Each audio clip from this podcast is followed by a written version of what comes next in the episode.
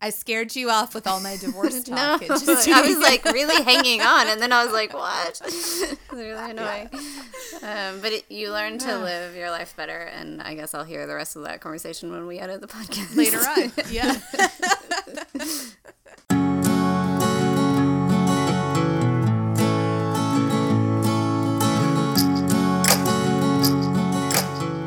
Hey, welcome to Marginally, a podcast about writing, work, and friendship. I'm Olivia, a corporate drone living in Eastern Europe, working on a novel and daydreaming about lots of other projects. And I'm Megan, a librarian turned freelance book indexer and proofreader, also working on a novel while raising two boys with my husband and making PB&Js by the dozen. In today's episode, we talk to Ashley Maynor, an award-winning filmmaker, librarian, and scholar who uses digital and analog technology to tell compelling stories. Her work as a director includes the documentary For Memory's Sake, which I've seen and really enjoyed, and it was shown in several film festivals and across the United States. More recently, she also directed the multimedia or transmedia project, The Story of the Stuff, which explores how people send material things, teddy bears and flowers, in the aftermath of tragic gun crimes. And it's really interesting. So definitely recommend checking that out. She has also produced short and feature films, most recently Something Anything, which was a 2015 New York Times Critics Pick. She's also a past recipient of a fellowship from the Sundance Institute and a prize from the American Library Association, and she's been named as someone to watch by Film and Librarian publications. Ashley's from Tennessee, but I met her almost 20 years ago when we were roommates in a study abroad program in Poland. I was so excited to invite her to our show so she could tell us how she balances her full time day job as a librarian with so many other creative projects. We talked through a huge range of ideas and tips and tools, so we really recommend you check out our show notes today on our website, marginallypodcast.com, and we hope you enjoy it as much as we did. Thanks so much, Ashley, for joining our podcast. We're super excited to talk to you. First of all, can you just kind of talk through? Obviously, our podcast is about like balancing work and different projects, and I know you've always got a lot of different creative projects. That's one of the reasons that we're friends. Can you talk us through kind of what that looks like for you? Sure. I used to joke that I was a librarian by day and filmmaker by night. And there are definitely a few years where that was true. Those that was my my day job was being a librarian and my uh, creative pursuit on the side, my side hustle, as it were, uh, were was filmmaking and especially independent film producing. So I kind of worked in that industry, producing uh, feature length fictional films for other people in a kind of um, creative partnership role. And I always kind of considered that work kind of like midwifery, where you're you're kind of essential to the birthing process. You're but you're at the same time you're not the birth mother, which can be a really challenging creative place to be because it's a very supportive and self-effacing kind of role to be in which maybe doesn't jive with my personality completely, which is a little bit more controlling and egotistical. No way. so, um, but I've also uh, directed films, uh, short films, and uh, feature length web documentaries. So I have a lot of uh, passions and pursuits, but most of them involve the audio visual in some way, shape, or form. And sometimes that blends in well with my day job, and sometimes not so much. And then I have at various moments had different creative pursuits that have involved teaching or, or helping others. So I ran a youth video workshop for a number of years, and uh, I currently manage a nonprofit for librarians, or technically next generation librarians, to help professional development not suck and to uh, give librarians a chance to be really kick ass at their jobs in an affordable environment. So lots of little side hustles and and that's kind of nice because they adapt as my personality and, and life has changed over time And do you, I mean, do you, you have a lot, I mean, that's a lot of different things going on. Do you typically have kind of one big creative project and you kind of focus on that, or how do you balance all of them? I I'm probably a little bit ADD in terms of my creative work. Sometimes it can be more focused. Certainly, when I was producing film, uh, it became all encompassing, and I would be focused for usually a couple of years on a particular project.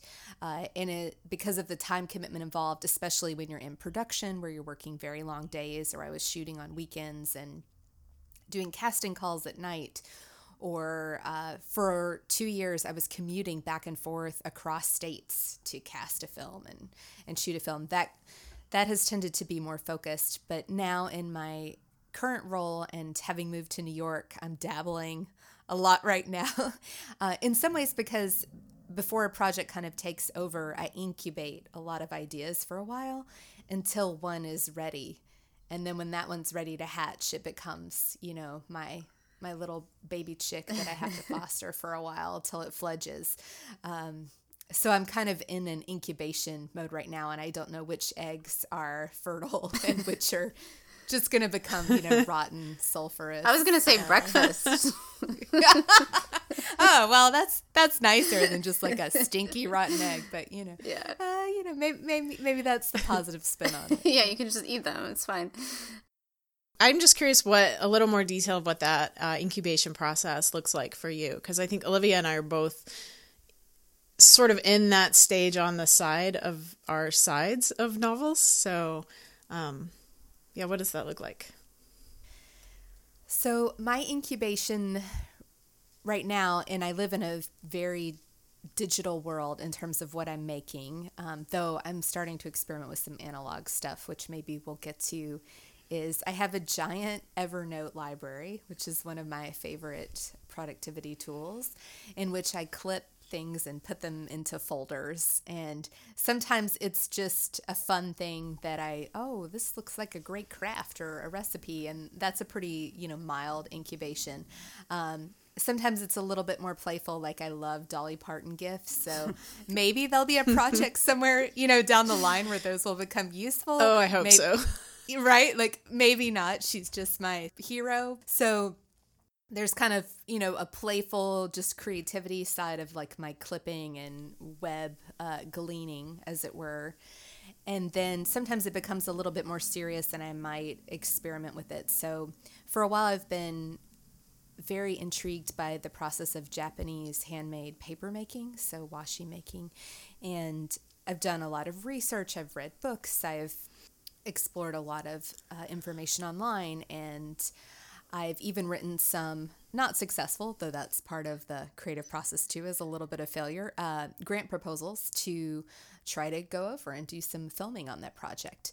Um, and that's one where, you know, now I've reached a point where I need to decide am I going to make this into something or am I going to let it go? So I'm kind of in a, a, a discernment phase with this project. Uh, and one thing I'm thinking is, I think I may just want to go to Japan. and I, am not sure I actually want to make this project anymore, but that's okay. You know, like that's an okay outcome. And uh, on the plus side, I've been saving money while this project has been incubating to pay for said trip to Japan. And now it may be less expensive because I'm not going to need a cinematographer. And, you know, I'm, I'm just going to go and buy a bunch of handmade papers and then maybe something comes out of it in a in a different way. So uh, that's one thing I think I've gotten better at as I've gotten older is not tying myself to a project.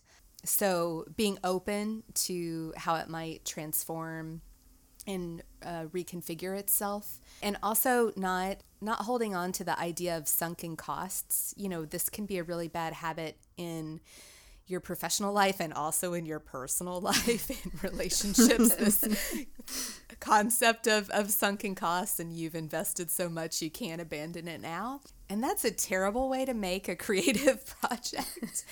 And you know I, I i'm a big believer in the ability to kind of do what the french call bricolage or there's a french verb se débrouiller. It's like to to figure something out. So like just because you've you've made something it didn't turn into what you wanted it doesn't mean a it's not salvageable or b that it's the right thing. Uh, i kind of feel like it'll come back in its in the right time and in the right moment. So there's a little bit of um, woo woo there that i believe in and in terms of serendipity and and things working themselves out.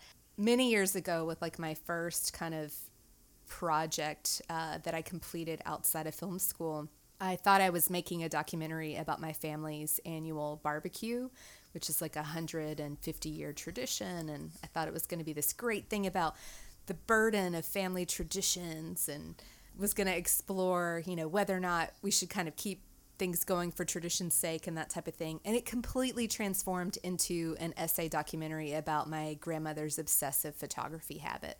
Which is a great film, by the way. I really, it's one of my, I love it. Oh, thanks. I seriously, it's one of my favorite films. I just really love the way it's like so personal, but also about big things. Anyway. Thanks. Well, it's an you know it's an oldie but goodie. I made it and it was released in 2010, which means I started work on working on it in probably 2007 because most of my projects take film projects typically for me I found take at least three years which knowing that now scares me from ever making a film again um, which is probably why i don't want to make the japanese film where i'm like oh maybe it's not a film you know because it sounds like such a big commitment but nonetheless so you know that movie it, it came from a different place but it transformed into the movie that it needed to be and i love the movie that it is and that's not to say I won't return to like the family issues and all of that in some other project later on down the line. So as I get older, I try to be more and more open to the universe, as touchy feely as that sounds. Um, but I ultimately think that is part of maybe aging and wisdom, um, even if you're not taking it in a spiritual way, but just in a in a literal way of like as you learn to not judge the world in binaries and in black and white as you get older I think you also learn that you can't plan everything and you can't predict the future and you can't control um, everything you'd like to control. So it's a way of letting go. Yeah, and I think I was having a diff- totally different conversation with one of my friends today. Actually, one of our random guests, Andreas, who was popped into the the podcast one episode in the background.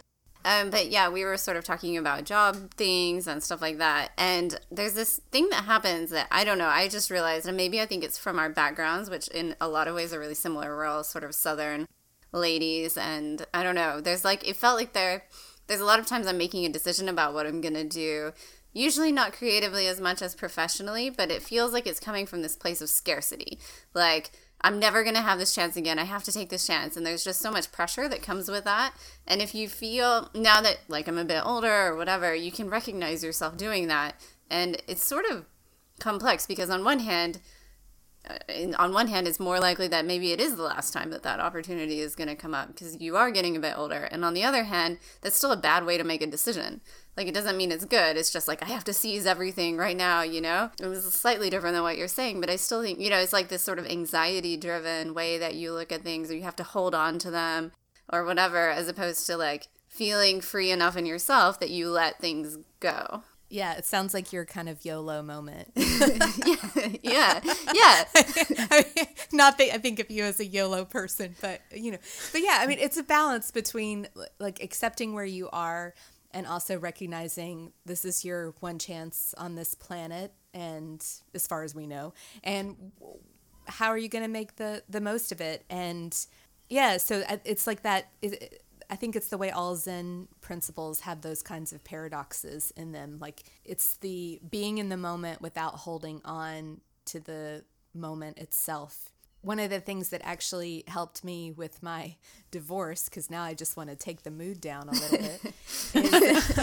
no more laughing. The, con- the, the concept of being sad without feeling sad to me is is kind of related it's a little tangential but kind of related to what you're talking about it's about being able to hold this thing and embrace what's happening to you without letting it overtake and overwhelm you. And honestly, I think divorce has taught me a lot about how to live my life because when I got married, I really thought that was it. I was never going to marry again. And that would be my life. That would be this defining characteristic of the rest of my time here. And no one's more surprised than me to be divorced. uh, it's a strange feeling. And yet, I mean, I initiated my divorce, so on one level, I should not be surprised. but it's this thing that that came to happen that's taught me a lot about not making those predictions and not holding on to outcomes and also judging a lot less because I thought I would never be divorced. I never wanted to be divorced. I experienced that throughout my childhood uh, through my parents' multiple marriages and really judged in some ways that I now see were pretty unfair, those decisions. So it's made me a better person. even if it's a strange feeling to be like a 30 something divorcee. I don't know. I always imagine divorced people as old. uh, I think that may just be a cultural stereotype that we have. Yeah. But I, I think though like what what's helpful about it is that I mean that's not the only way in which life is unpredictable, right? I mean really it's unpredictable all the time and I think creative life is maybe in some ways even more unpredictable and or at least we we expect it to be unpredictable if that's not a bit of an oxymoron. And so maybe that's a good question for you is how do you manage I know you said you've listened to some of our previous episodes, but this is like a big this is a big issue with me is is the unpredictability because I also my day job is a freelance job and so how to manage the complete lack of control in my entire in my entire life and right now I tend to manage it by trying to control things that, you know, I think I can like my kids, but that's not that's not really healthy for anybody or possible. But yeah, so how do you how do you handle how do you handle just unpredictability in general, especially as a creative person? Well, one thing I assume from the get go with any project is no one cares about it except for me. Um, and no one may ever watch it. And I do that not as like a low self esteem thing, which is what it sounds like, but it's kind of just like setting my expectations really low. Because, of course, I have like hopes and dreams that it's going to be, you know, this huge thing that everyone in the world is going to have their life touched by it. I mean, who doesn't want that? right, right, the daydreams. I mean, yeah, if you have a creative spark, it's usually, you know, because you you want to put something out in the world that's going to make an impact or at least that's where my drive comes from. It comes from this desire to change the world in as sincere uh, a way as that kind of tired phrase can be. But i assume from the get-go that it's not that it's this tiny blip in the ocean and no one may notice but it may eventually reach the right people um, and I found that's kind of true with my projects uh, on the whole, is that eventually I do hear back from just individuals. Um, and usually those emails or Facebook comments or whatever are far more valuable than even the bigger awards or things that I might have gotten for the project. Ultimately, it's those small connections that help me understand the power of the work and why I made the work to begin with. So I set my expectations low the other thing is something I've stolen from the architect Christopher Alexander, who is kind of a fascinating architect. He's really a philosopher in an architect's clothing and has written this like nine volume treatise on the meaning of life, but it's all about architecture. it's really beautiful. Um, but he uh, would say, uh, make something that pleases you. And I think that's what I'm aiming for with each project is no one else may like it. All the critics may look it over. You know, the festivals may pass. It's not going to become a New York Times bestseller, but it pleased me and I enjoyed making it. Those enjoy is like a tricky word with creativity because sometimes it's really painful, but it was fulfilling to make it. Maybe you know, like it, it, um, it was cathartic. It was though I try not to make therapy work, but you know, it pleases you is a little bit easier. You know, to kind of um, put it that way because I can be pleased by all kinds of emotions and work and time. So I definitely aim for that as one of my goals when I'm doing a project. And sometimes if I can't get things going with a project, then I'll just do something else that pleases me and that I'm maybe like not really good at like uh, drawing like I've never had a real drawing class and I'm actually pretty bad at it um, but but sometimes I just sit down and do it because I think no one has to see it and I'm going to have fun. And that's been a really hard lesson for me is to do things that I'm not great at. And I think some of that is because I've always been an overachiever and I've always been really good at my job. And my job before my job was like school, and I was great at school. but creativity usually means getting into your an area where you are uncomfortable and where you can fail. And so it's important for me to do things that I'm really bad at, uh, like drawing, and to be happy about that and to be fine with it and to um, to kind of get used to that. So that's something I'm kind of actively working on right now is um, failure without repercussions. Yeah, I think um, I think all of those things are really good ways to like practice, especially especially as you say, you know, in the incubating phase where you need to. I think touch all the different types of creativity. Like you need to get back to being comfortable with being bad at things in order to kind of try things out and just to feel that bravery and the uh, lack of pressure that you get. One of the things I wanted to talk to you about, and this is, I warned you obviously, but like ever since I was with you in one of uh, your house, I think in the country that you had, and I think we were sitting in front of your computer, I don't know what. Um, I stayed over, I think, that time with you. And uh, and you were just talking about all your different things that you had and you were like look even if and i think i was like oh i want to write but i am too lazy but i didn't say that. I was like oh i'm busy or whatever. You're like even if you don't do very much then you just touch your work every day um, when you're actually doing a project. So obviously you're in the incubation stage something starts to hatch and then you kind of get into your project. Is that still how you think or has your thinking changed on that? Because i'm also conscious that was probably like I don't know, eight years ago. You know, I'm just curious about that because that has stuck with me a lot. So even days when I'm thinking like I'm definitely not writing, I just open up the document and kind of read a little bit of it. Yeah, when I made that comment, it was actually when I was raising chickens. So that's where all these incubation metaphors come from. And you had goats. You had a lot of life and livestock. I had goats. Yeah. Yeah. Well, and that that was a creative activity too. You know, like I had to learn how to care for those animals and do weird things like how to see if your chicken has become impacted and you know like learning a lot more about chicken anatomy than i ever wanted to learn. Uh, but that was fun research you know? Maybe the process itself was not so fun but um so yes th- that was a principle that i have held on to for a really long time. And I think it, it came in part because I was doing producing and I was working on other people's projects, and they always seemed to take precedence over my own.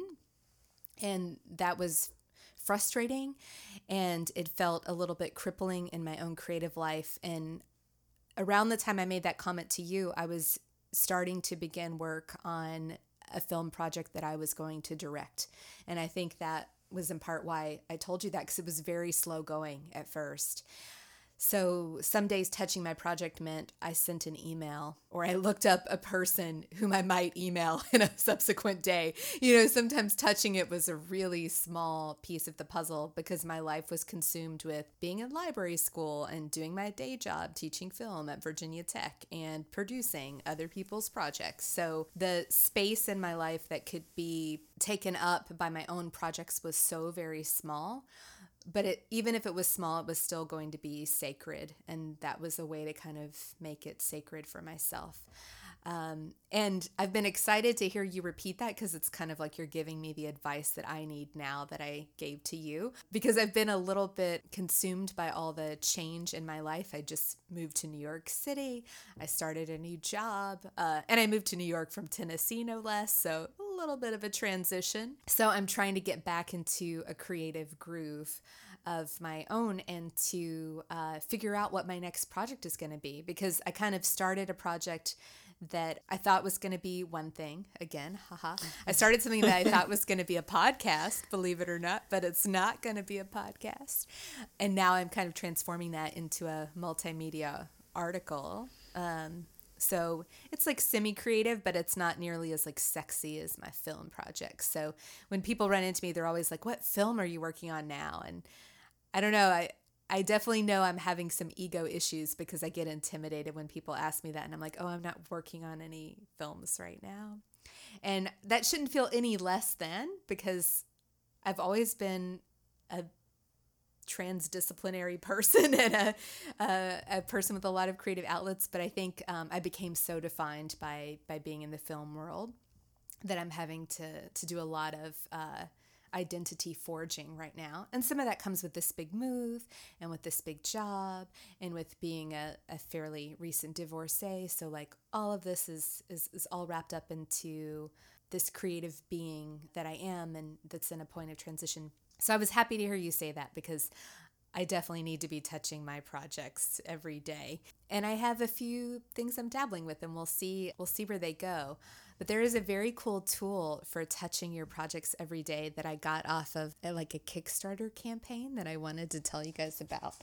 Um, a while back. I'm going to try to show it to you on my camera, but it's this little cool wooden box. And so I heard about this because I belong to this thing called uh, Fractured Atlas, which is a it's a cool nonprofit organization for artists. So if you want to get like group health insurance rates as a self-employed person or whatever, like they do that. They you can buy insurance for like film shoots and volunteers and i was using it for that kind of stuff um, they also do fiscal sponsorship where you can like get a fiscal umbrella if you want to raise money for a nonprofit like cause or project that you're working on but you don't want to become a big nonprofit and have lots of paperwork every year Anyway, so Fractured Atlas is a pretty cool resource, but one of their employees dreamed up this thing. It's called the Make Time Clock. And so it has like a little LED light for every day of the week. And when you push it, it starts to flash and it flashes for 15 minutes so that you're spending like at least 15 minutes on your project. And then after you've done it, it glows steady. And so it's supposed to help you keep track each week of like, did you touch your project every day? Which when I found this, I was like, someone stole my idea and made it into a thing. Um, I really like that. But I thought it, yeah, yeah, I thought it was pretty cool because someone like made a, a physical thing that does the kind of thing that I had been men- mentally doing. So I had to get one, of course. Yeah. Uh, when I when I saw their Kickstarter campaign, um, but yeah, it's the kind of it's it's definitely a principle that I return to again and again, and I'm glad it's been helpful for you. That's exciting. I think it's interesting because when I first heard it, it sounded so uh, aspirational, and like I don't know why. As far as I remember, I was basically like I had a weird life situation, but um, I think I was like stranded in the US waiting to get back to the UK on my visa or something like that. It was horrible. But I mean, what was I doing? I was literally tanning in the afternoon for multiple hours. And okay, I was really tired because I was working UK hours, but in the US, so like 4 a.m. until something. Um, but I literally did nothing all afternoon. Um, and I, still, when you said that, I was like, that sounds insane. Um, and then, but now, like, it sounds totally perfect. Like it's obvious that that would be what you would do if you were actually serious about writing something or doing any other creative project. Like you do need to stay in that mental space um, somehow. So I just think it's so funny how, and I think some of our listeners are people who are like starting to write, and probably for them as well, it sounds, yeah, really aspirational, or it sounds like something they couldn't possibly achieve. And I think, you know, that clock or anything else where you can set yourself like five minutes or 10 or 15 really does make a really big difference in your kind of long-term creative growth. Yeah, I mean ultimately I I made a project in those tiny moments and it was slow, it was slower than I would have liked, but it did ramp up after a time. You know, like those smaller moments got bigger as I felt a little bit more momentum. Yeah but I think it's kind of like starting an exercise program, like, you know, a couch to 5K or something like that, you know, which I've done. And of course, like now I need to like do again because I'm a lapsed runner. But, you know, these, these things in life that are hard, uh, it's the, the hardest part is getting started, you know, and um, because of our own self doubt and procrastination and laziness and all of these things that I think many creative people struggle with and just as humans we struggle with. You know, like it's so much easier to binge watch Netflix than it is to do one thing for your project. yeah. Uh, you know, that's always going to be easier and you have to fight that battle every day. And some days you just aren't up to it. And I mean, and that's also okay because I have definitely not done it every day, or I would be probably a lot more successful than I am. um, but you know what? That's also okay. And that's, I think, part of that self acceptance part. Because for me, as a perfectionist, as an overachiever, like I've got to really, my, I think my biggest strides are in like accepting that and in accepting that, like, my ambition is so large that I may not achieve those things ultimately that's kind of what I'm dealing with. And, and other people's struggles may be like that or they may be completely different. It may be having the having the dream in the first place, being able to think that big. Mm. So whatever you're wherever you're frozen, you know, either in you know the the achievement phase or the dreaming phase or the doing phase or all of the above like it's fine it's a great place to start worst case scenario is nothing happens, which is where you are right now. Yeah. Well, and anyway, something is happening because it's happening in you, right? That's the other thing. Is, Right. Yeah. You're making the thing that pleases you. Yeah. Right. Yeah. Uh, so kind of back to your motto there. Speaking of building up tiny chunks of time, uh, you also work full time as we've discussed. And so how like first of all, I guess we ask everybody this and um but well, I have two questions. So the first question is like what do you think that you kind of get from your day job and and what do you get from that experience and also obviously like the obvious question is if you could quit your day job would you like would you work on your creative project full time Oh man. Okay. Those are super fun questions. so, what do I get out of my day job? Well, one is I get a routine. I like have to get up and I have to get dressed and I have to go somewhere. And like the structure of that makes me more productive than when I was actually teaching and I had more control. Now that I'm a 12 month faculty member, you know, I have to be in the office and I think I'm actually a little bit more productive, as scary and as disappointing as that is to myself to say. But like the fact that I have to kind of like get up and, and work for the man, as it were, makes me uh, think more highly of my own time that I have. And also sometimes what I do with work as well is I, um, I, I block off my mornings. I really hate to have meetings in the morning. So I really try to have meetings in the afternoon because I'm usually useless in the afternoon in terms of writing and creativity. I'm just kind of a zombie because I don't drink coffee that late and I just really want to go home. But that's a great time to have meetings because you want them to end really quickly. You'll be really productive. So I do t- tasks like that or like mindless tasks, anything that's like, a little bit like less taxing. I save it for the afternoon. And I keep the mornings as a little bit more sacred time. And if I'm on a deadline, like I'll just block off my calendar weeks in advance to have mornings clear so that I'll go in and do the creative hard stuff first. So then I can feel good the rest of the day. Like, oh, I did the thing. Even if it was just an hour, you know, or a half hour, but like I carved out the time. And I'm also doing the hard thing first because uh, I'm a total like pleasure seeking person. So, you know, I want to get that out of the way. So, work gives me that for sure. The other thing is part of my job is helping people with their creative hopes and dreams and goals and projects. So, on the downside, that could be completely draining, similar to my film producing career.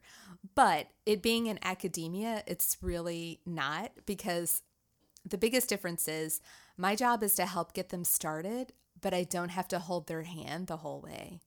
I get to fledge them really early. so they meet with me. I talk about it and I'm like, yeah, you have all this work to do. Good luck with that. Call me when you're done. Skirt. exactly. Like keep me posted. So um that's kind of awesome. Like I, I don't have the same, you know, like long-term commitment with most projects. Like there are a few that I'll get roped into that are a bigger part of my job and for those I have a lot of responsibility but as a consultant which is basically what I do it's super fun I get to hear about all these wild projects people are working on the subjects vary crazily you know like I've got somebody like collecting botany samples and putting them into a database you know and I've got somebody else who is trying to get students to look at New York and Buenos Aires and kind of look at the graffiti culture and socio economic issues that are maybe like driving these creative expressions or you know so i get to kind of every day explore somebody else's creative project and get inspired by it which is sometimes a good kick in the pants also, I get to help them identify tools to help them do the work.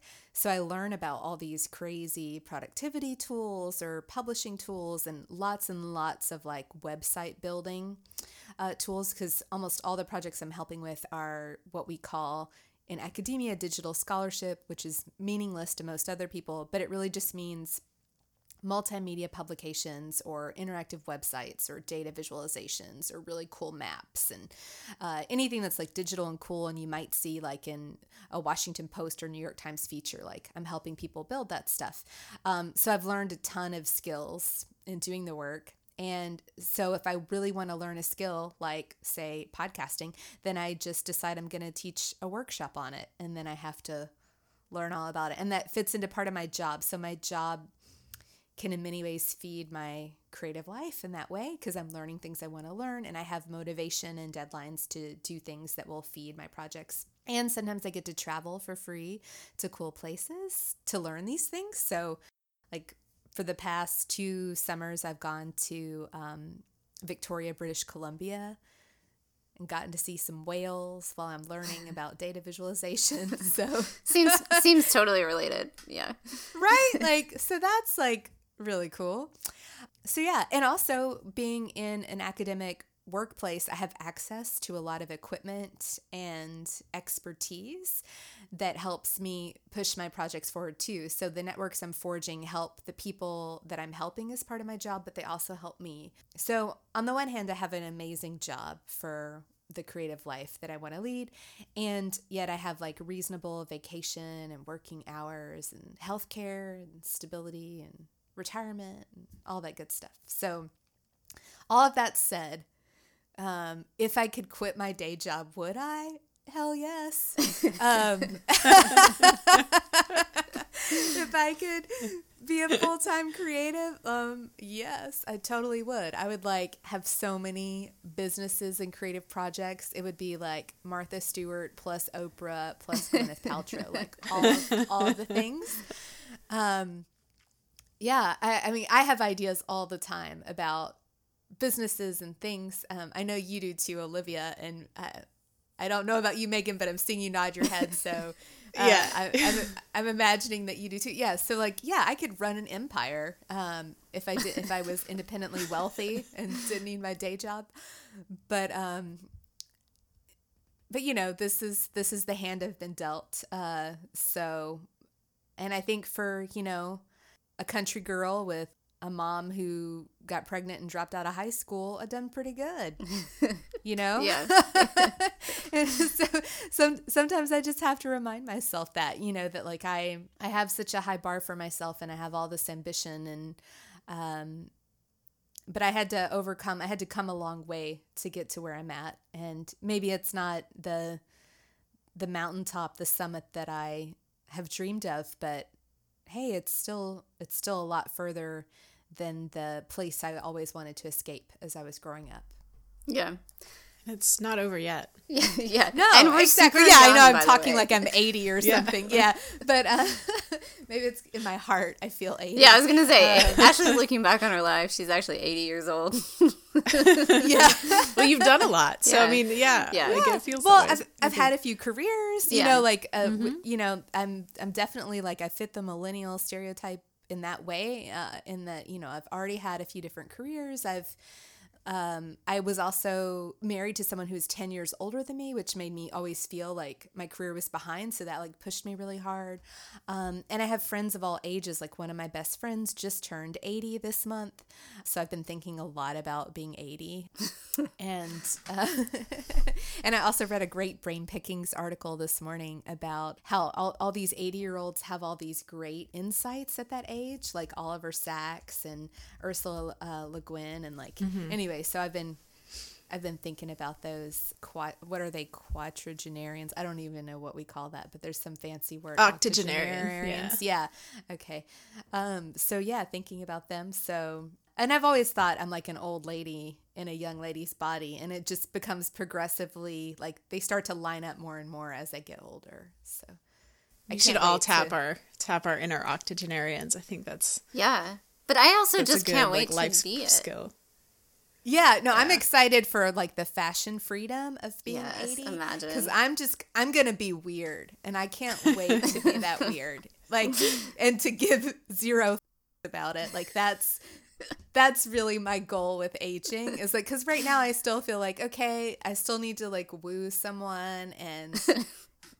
You know, I have to care a little bit for the time being. I mean, I still, you know, I'm not trying to hold myself back too much, but but I can see a moment in that future where it's like, oh yeah, like the I'm gonna get the- Iris Apfel moment.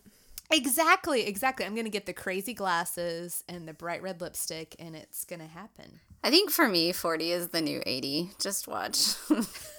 Yeah, well, it's almost here, so right. That's what I'm saying. Yeah. Well, I look forward to that with huge anticipation and want to join you in that endeavor. Mostly, I think it's, I've always wanted to wear like a swimsuit and those crazy like floral bathing caps, mm-hmm. you know? And I feel like that's like an 80 year old lady thing. So I really want, that's the moment that I'm Yeah. I'm Start now. And if you if you do it too young though, you're just hipster Yeah. and so it's just not Right, right. And they kind of stole that from us. I'm a little, yeah, I'm a little upset with the hipsters for that because, like, Us, you mean the 80 year olds? yeah, exactly. the inner 80 year olds, because with their, you know, like granny chic, they've really taken something away from those of us who actually just identify as older people. So I'm ready for them to step off our territory. This is my So- favorite tangent we've ever gone on on this podcast. I agree.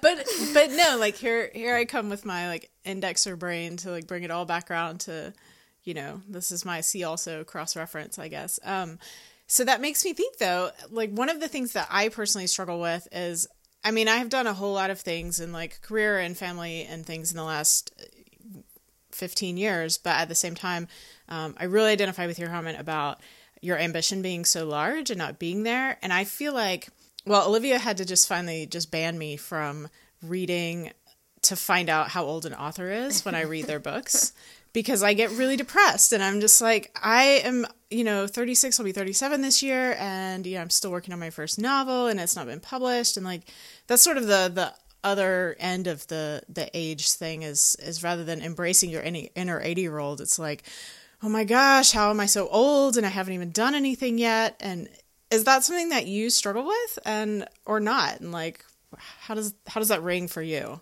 Yes. Yes, it does for me. So one thing I'm really compelled to chat to you right now, which is probably totally inappropriate, but I'm going to I'm going to do it anyway. It's this amazing visualization called Who Old Are You?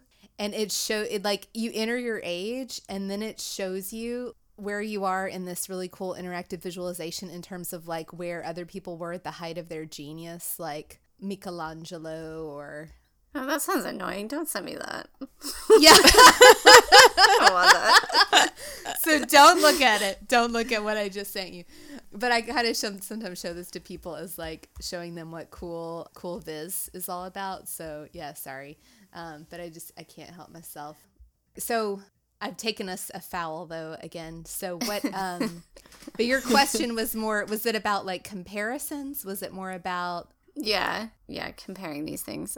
so yeah, so there's this amazing toolkit though that is actually helpful that I will tell you about that counteracts the thing I just sent you about. Um, so I won't give it to you without the antidote. So here's the antidote. It's called the Artist Survival Guide by Keri Smith.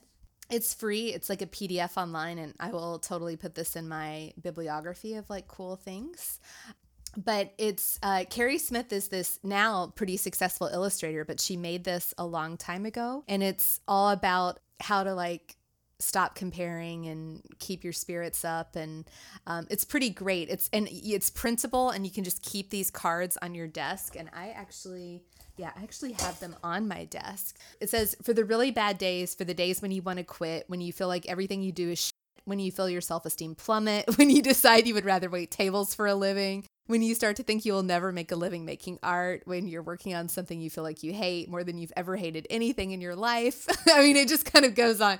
So, when you want to lie in bed for a month and eat chips, like it's great. So, and it has all these great things in it. Like, one of them is like, it's these little things you cut out to figure out like what to do when you're stuck and you put them in a hat and you pull one out and you just do what's in it. Uh, there's one on handling rejection uh, there's some on like support system and accomplishments. Uh, there's one on procrastination. Uh, my personal favorite, uh, I have a few favorites in here. One is the I quit card, which is like where you go look at the classifieds and see what other jobs you'd rather do, which means like none of them. So it like convinces you to get back to work. Um, one is, uh, oh, how to feel 10 ways to feel terrible, miserable as an artist. And number one, constantly compare yourself to other artists. So that's immediately what I thought of, Megan, when you made your comment. So like these are the like the 10 things you need to stop doing. Um, Yeah, And then and then there's an awesome one in here, which is create your own damn award. I've, I've come to this one many times, which is like a way to give yourself the award you always wanted. Um, anyway, so all of these cards are are pretty genius, and it's it's uh, a tool that I've come back to many a time when I'm going down that rabbit hole that you're talking about of like looking at people's ages and looking up who they are and i am just as guilty especially now that um, i'm on instagram which i thought was going to be healthier than facebook and now i'm like ooh i think it's worse yeah you know because Yeah. I'm I'm rarely on Facebook. Like I really only go on because of people like Olivia who I've known forever and I want to see her photos and like what she's up to. But like I I have pared down my Facebook feed to like, you know, it's like five people who are funny and cool and like I don't follow anybody else. And then um Instagram too. So I have like Instagram where I accept everyone, which is my dog's Instagram. And I just post to that. I like try not to look at the feed at all. And then on the feed that I actually look at, it's like 10 people and it's, uh, or it's inspirational. So, and I felt like that's for my mental health because I'm a total comparer and it's horrible. It's terrible. Yeah. We have to stop it.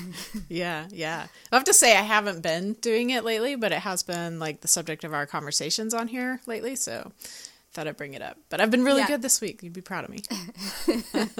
I think I mean like you just can't honestly like the boat has sailed. I'm like not Yeah, I'm never yeah. going to be like the most remarkable youngest author, right? Like it's Yeah, I mean, clearly we're never going to be on any 30 under 30 list. Yeah. I'm not going to be a 24 year old published author. Yeah. It's too late. You're right. But also, we've had other things like, yeah. So Megan has this new motto, which is like, she's not Wonder Woman, but also Wonder Woman is not her.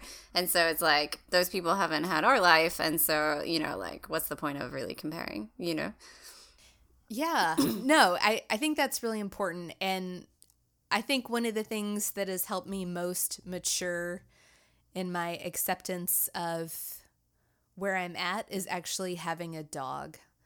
Um, so I've had a dog for Are you going to show us your dog, Megan? years. I am. Oh, awesome. Yeah, I may have to go get mine in a minute um, because I love to show her off. But I got this dog when I was in a really dark place and I was really struggling in every way you can struggle. And my creative life was definitely like, surprisingly, actually, my creative life on the outside looked really awesome. I had a film that was like tearing it up, New York Times review, critics pick. It was doing amazing. And I had another film waiting in the gates uh, that was about to be released. So, like, on paper, to everyone I knew, I looked very successful. And I'm really good at that, like looking successful on the outside, as I think most people on social media are. Um, but I wasn't even doing that in social media way. It was just like my life looked really successful. Um, and everything that was really important in terms of, you know, relationships and feeling good and being happy and or not even happy because happy is such a complicated word but being content and and feeling like i had enough like i none of that was there. And and i was definitely struggling in a deep depression and i decided to get a dog which my partner at the time thought was a horrible idea and he, i think like when i uh, showed him this dog he uh, was kind of like uh, you know like i think you may be making a big mistake you know like i feel like he was almost trying to talk me out of it because i fostered this dog for a few months before I officially adopted her. But I fell in love with this dog in a way that I did not know you could fall in love with a pet. I had tons of pets growing up. I've had cats as an adult. I have raised goats and chickens and I have loved these animals. But with this dog, it has been a whole nother story. And it sounds a little crazy, and I recognize the crazy that is being spoken but this dog has changed my life and and she's taught me a lot of things and i think some of it was because of the moment she came into my life like being in such a a dark place and then meeting this being who is completely zen. Like she lives her life in the moment every single day, same day. Like every day is is a new day to her and every minute is a new minute and they you know, you can read about this all day long in a book or you know, you can listen to uh, all the you know Buddhist monk podcasts you want because I've listened to them, and it doesn't teach you. it doesn't teach you that principle in the same way until you like see someone do it, and you're like, oh shit, like you're you're the most zen being I've ever met. Like you're happy because I'm near you. You know, you're happy because you're being touched. You're sad because I'm not with you oh now you're happy. You know like it it just and no holding on to those memories though she does dream sometimes and i wonder if she's having memories because i hear her you know talk in her dreams and so maybe that's there. But in her waking life like she is uh, a, a zen buddhist master and i've learned a ton from her. And that has been hugely therapeutic for me as an individual but also in my creative life and in in some ways uh, tempering that ambition because the best thing about this dog besides who she is is that I did nothing to deserve her or to earn her love and affection. It was it was given. And this makes me start to sound like a very evangelical Christian type person, which I'm not. But like it's this kind of grace, you know, that you're given from animals sometimes. You know, you were you were given something with an expectation of very little, if anything, in return. And that's very incomprehensible for humans who are so transactional, or especially people who live in at least my contemporary modern world, which is highly transactional. And I feel like in New York, everybody wants something for their time, and everybody, you know, uh, are you going to waste their time? Are what do you have to offer them in return? And and as someone who was just raised with a good, healthy sense of Catholic guilt, oh, am I gonna owe this person something? and who has a lot of Jewish friends who also teach me a lot about guilt. You know, so this this dog doesn't want anything in return, and so that's really great for a creative to have. So whether you find it through your dog or you find it through yoga or you find it through meditation or wherever you're finding that peace of being enough and not having to earn enough. It's not because I've accomplished X, Y, or Z or because I have been successful that I deserve this uh, love and appreciation. It's just, it's automatic. Um, some people find that in religion, and religion, maybe it was because I was raised Catholic, has never felt that way to me. it felt like more like a, I don't know, some kind of like, uh, ledger, you know. Yeah, it also feels transactional. Yeah. yeah. Yeah. Yeah. To me, the way I was introduced to, to religion. So for me, uh, my new like dogma, as it were. My like, uh, good one. oh, I love that librarian pun. Um, is is that I've I've learned about a, a non transactional kind of of love, and and ultimately I think that's what religion's trying to get at, but just for me personally, kind of failed to do. Yeah, and I'm going to put in a word for cats here. Um, but uh, no, I also like dogs. But I think that it's that, I think for me as well, also because I adopted my cats off the street. So there's a lot of health care that goes along with this. Um, but like, uh, also it's sort of the other side of that as well is that you're enough but also like you're sustaining them you know or that you're giving like also like they're also enough. Like whatever I, I can't just be like oh i'm annoyed at you and i don't want to take you to the vet or you know like i can't be bothered to do a really elaborate poop collection uh, or whatever you know like label it in stupid bags. Like that's my life now. Um, but there you know there's an analogy to the creative work as well. Like once you set out on it like you're enough they're enough but also like there's a lot of weird things that come along with it which i think all go together. I don't know and there's no embarrassment, yeah. right? Or shame that goes with that. Right. And it's different than kids, too, because, you know, like with kids, you have hopes and dreams and ambitions about them and their lives. Yeah. And, you know, they're full fledged humans with hopes and dreams. You know, so like I feel like human interaction is just so much different because I know a lot of people find like that joy and hope and all these wonderful things in childhood. Um, but I, I, I do not think these are two um, equivocal things. You know, like I, I do think there is something like, and this is why people get so attached to their pets. You know, is is because they have this power to kind of transcend all of our humanness mm-hmm. and yet also show us something very human at the same time. Yeah. Yeah. Well, and I, I'll say with kids too, one of the things that I think is really cool is one of the things that I get out of them that like, you know, I don't get out of my dog, which is it's totally different and they're both wonderful or they're all three wonderful. I have two kids. Is you can't really take all that much credit for your kids because like you said they have their own hopes and dreams and ambitions and if you're well, I think that I'm doing it right because this is the choice that I'm making, but but like you can't take away or re- replace their hopes and dreams with your own, right? Like you have to learn how to let all of that go and let them do what they're going to do and you realize like really really early on that their personalities are what they're born with and you know, people can can come up to you and say, "Oh, your children are so well behaved or they're so cute or they're so smart or they're so whatever," but like you don't really have much to do with it. I mean, you do your best to take what they have and like help them use those tools in a positive, like world changing way. But at the end of the day, like they have free will and it's their choice. So that's kind of a cool thing. But you're right, like with an with a pet, they're constantly forever. My dog is 15, and that they're dependent on you forever. Like she will never be able to open the back door by herself and let herself out, right? Like she doesn't have thumbs. She can't unscrew the lid on her food dish and feed herself when she's hungry. My kids are now almost 8 and almost 5 and like they're old enough to get a snack if they need one. I mean they still don't, but like they could, right? And eventually they're going to be old enough to do laundry and to fix meals and grow up and leave and do their own thing. And like an animal is never like she's never going to be able to do that. Like she is dependent on me 100% always.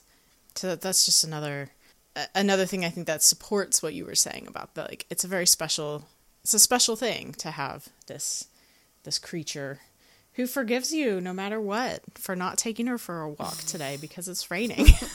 Yeah, know? they're very forgiving. It's Yeah. it's it's humbling.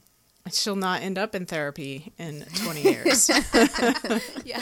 for it. There's for whatever choices I make, like there are no long term repercussions that could go on for generations, right? You know? Yeah, I always tell people um, you don't have to put them through college, and they're not going to go to jail. So, like, Yeah, yeah.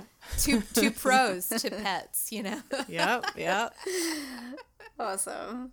I've uh, like a billion more questions, but probably we're running low on time. I have one more question, which is more serious, sorry, away from dogs, uh, but not unrelated, maybe, which is that like a lot of what I really like about the work of yours that I've seen, um, and so you have the story of the stuff website project, and you have the films that we've talked about. Maybe maybe will be online one of them. But what I really like is that you take like your personal emotion and your personal experience, but you're not, as you said, it's not like therapy art or whatever. You sort of put it, you try to understand it, and you use your art to go into it deeper in sometimes ways that are actually pretty painful, I'm sure, for you. Uh, so, I guess to sum up about Story of the Stuff really quickly, um, it comes out of the suffering and the difficulty that you had after this shooting at Virginia Tech uh, which you personally sort of experienced, but go into that and kind of try to understand that more. Um, and then also tell a bigger story about kind of our world and what's happening. Um, so I really, what I think is really great about the art that you put is is that kind of combination of the emotional impact, but also not losing sight of the bigger picture and not using it as like your personal, like you do your own personal work, um, and you bring that. And I think a lot of like creativity in general does end up doing that sort of thing. Um, but I guess if you could talk a little bit more about how you your philosophy on on that and how you go into that and how do you walk that really difficult balance.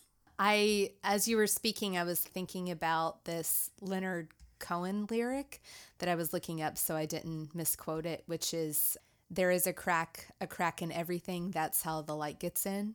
And again, he lived till his 80s, so getting back to our octogenarian conversation of earlier. But that lyric, as many lyrics do, sums up uh, a belief that I have about our own suffering and, and human experience, which is it's in many ways for creatives, that's where the source of our creative energy and power and agency comes from. It comes from those painful moments. At least that's been true for me, though I'm trying now to also tap into those joyful moments. But I think my personality, I'm like more of a Kermit the Frog kind of person where I'm always like happy and sad or this like these two emotions separated by a very fine line for me and they easily cross over. So it's kind of on the on the cusp of those two is when I feel like most happy and most sad. It's like they are they are just touching each other. So for my film work I guess I'm drawing upon that that same well of experience which is grief and joy and they are all mixed up in in my work. And so with the story of the stuff it's very much a, a, a documentary about grief and suffering and pain but it's also about joy and beauty and human connectedness.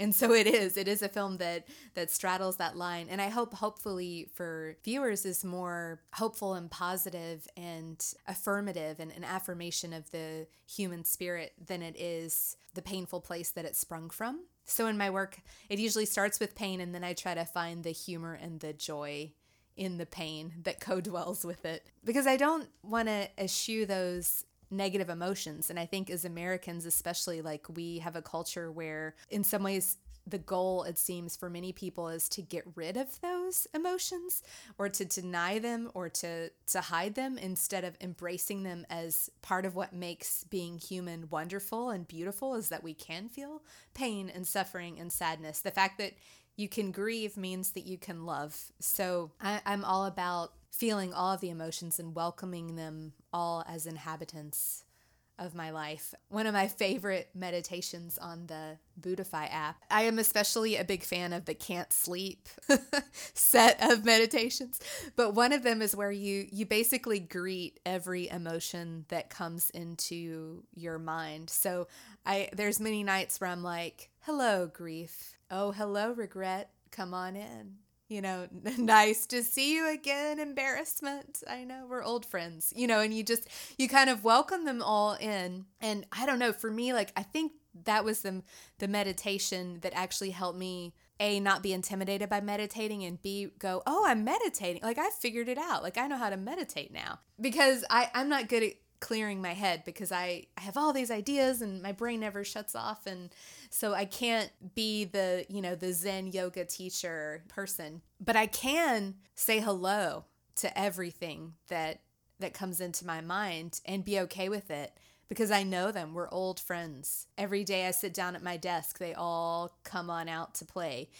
so so that kind of meditation and like greeting them and not I mean that's that's really something that I I think again like divorce taught me is like I to sit with emotion and to to feel it. Like my one of the things my therapist said to me about feelings, she was like, "Ashley, they're feelings, they go away. You don't have to act on them.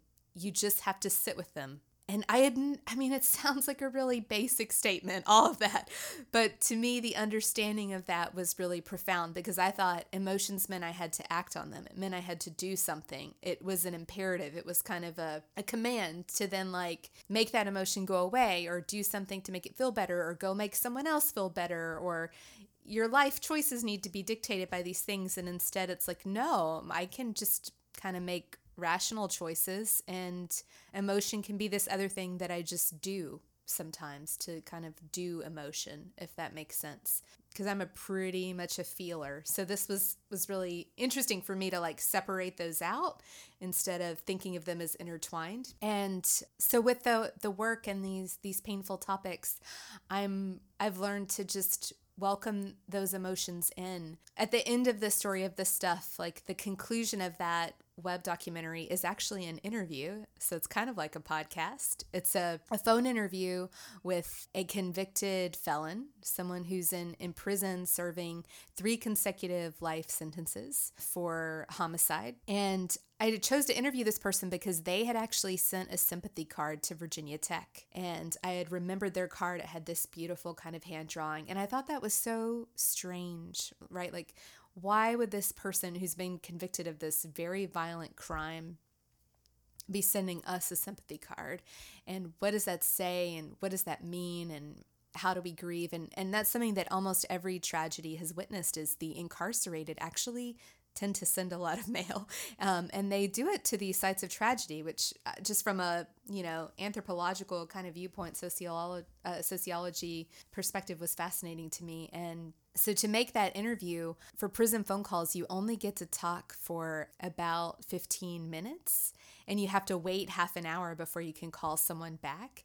So we had an interview that spanned like a whole day of just waiting by the phone and calling back and forth to have this hours long conversation about grief and activism and being incarcerated and I have no idea if this person is really innocent or guilty and and honestly I I don't care. You know, that wasn't what our conversation was about. But one of the things he says to me in the interview and which I found so profound was that he said, you know, in here, everybody finds a way to do their sentence. And to me, that was like this huge philosophical statement about grief and life is we're all just trying to find a way to do our time. And for some of us, like it's we're literally in prison or our lives feel like prisons and it and it can feel like a sentence, especially when we're grieving or going through one of life's more painful moments but we're all in this uh, same trappings of our human existence together. We all have to find our way through the world, which is imperfect and painful and full of suffering. So I loved the way he was finding his way, and I found it really inspiring. That's a great way to end an interview. I agree. yeah, no, um, no, I really like that, and I think we're gonna have a lot of quotes to put on Instagram out of this. So, uh, thanks very much, Ashley. Yeah, it was so fun to talk to you. And that's it for this week. You can find us online at marginallypodcast.com and on Instagram at marginallypodcast. Our email is podcast at marginallypodcast.com. And if you haven't already, please subscribe to our newsletter. The sign up form is on our website. And if you enjoy the show, please consider rating it and leaving a review in your podcast app and or sharing an episode with a friend. This will help us to grow our community. Thanks for listening and happy writing. Marginally is produced by the two of us, Megan and Olivia, so excuse any amateur issues. We're working on it. Theme music is It's Time by Skarika Rinkaska. Show notes for every episode are available at marginallypodcast.com. Thanks for listening. What? Why didn't you tell I gotta before? surprise you in the interview with Oh, fun great. fact. No pressure. You're gonna be like, "This is the worst podcast I've ever heard," and here's yeah.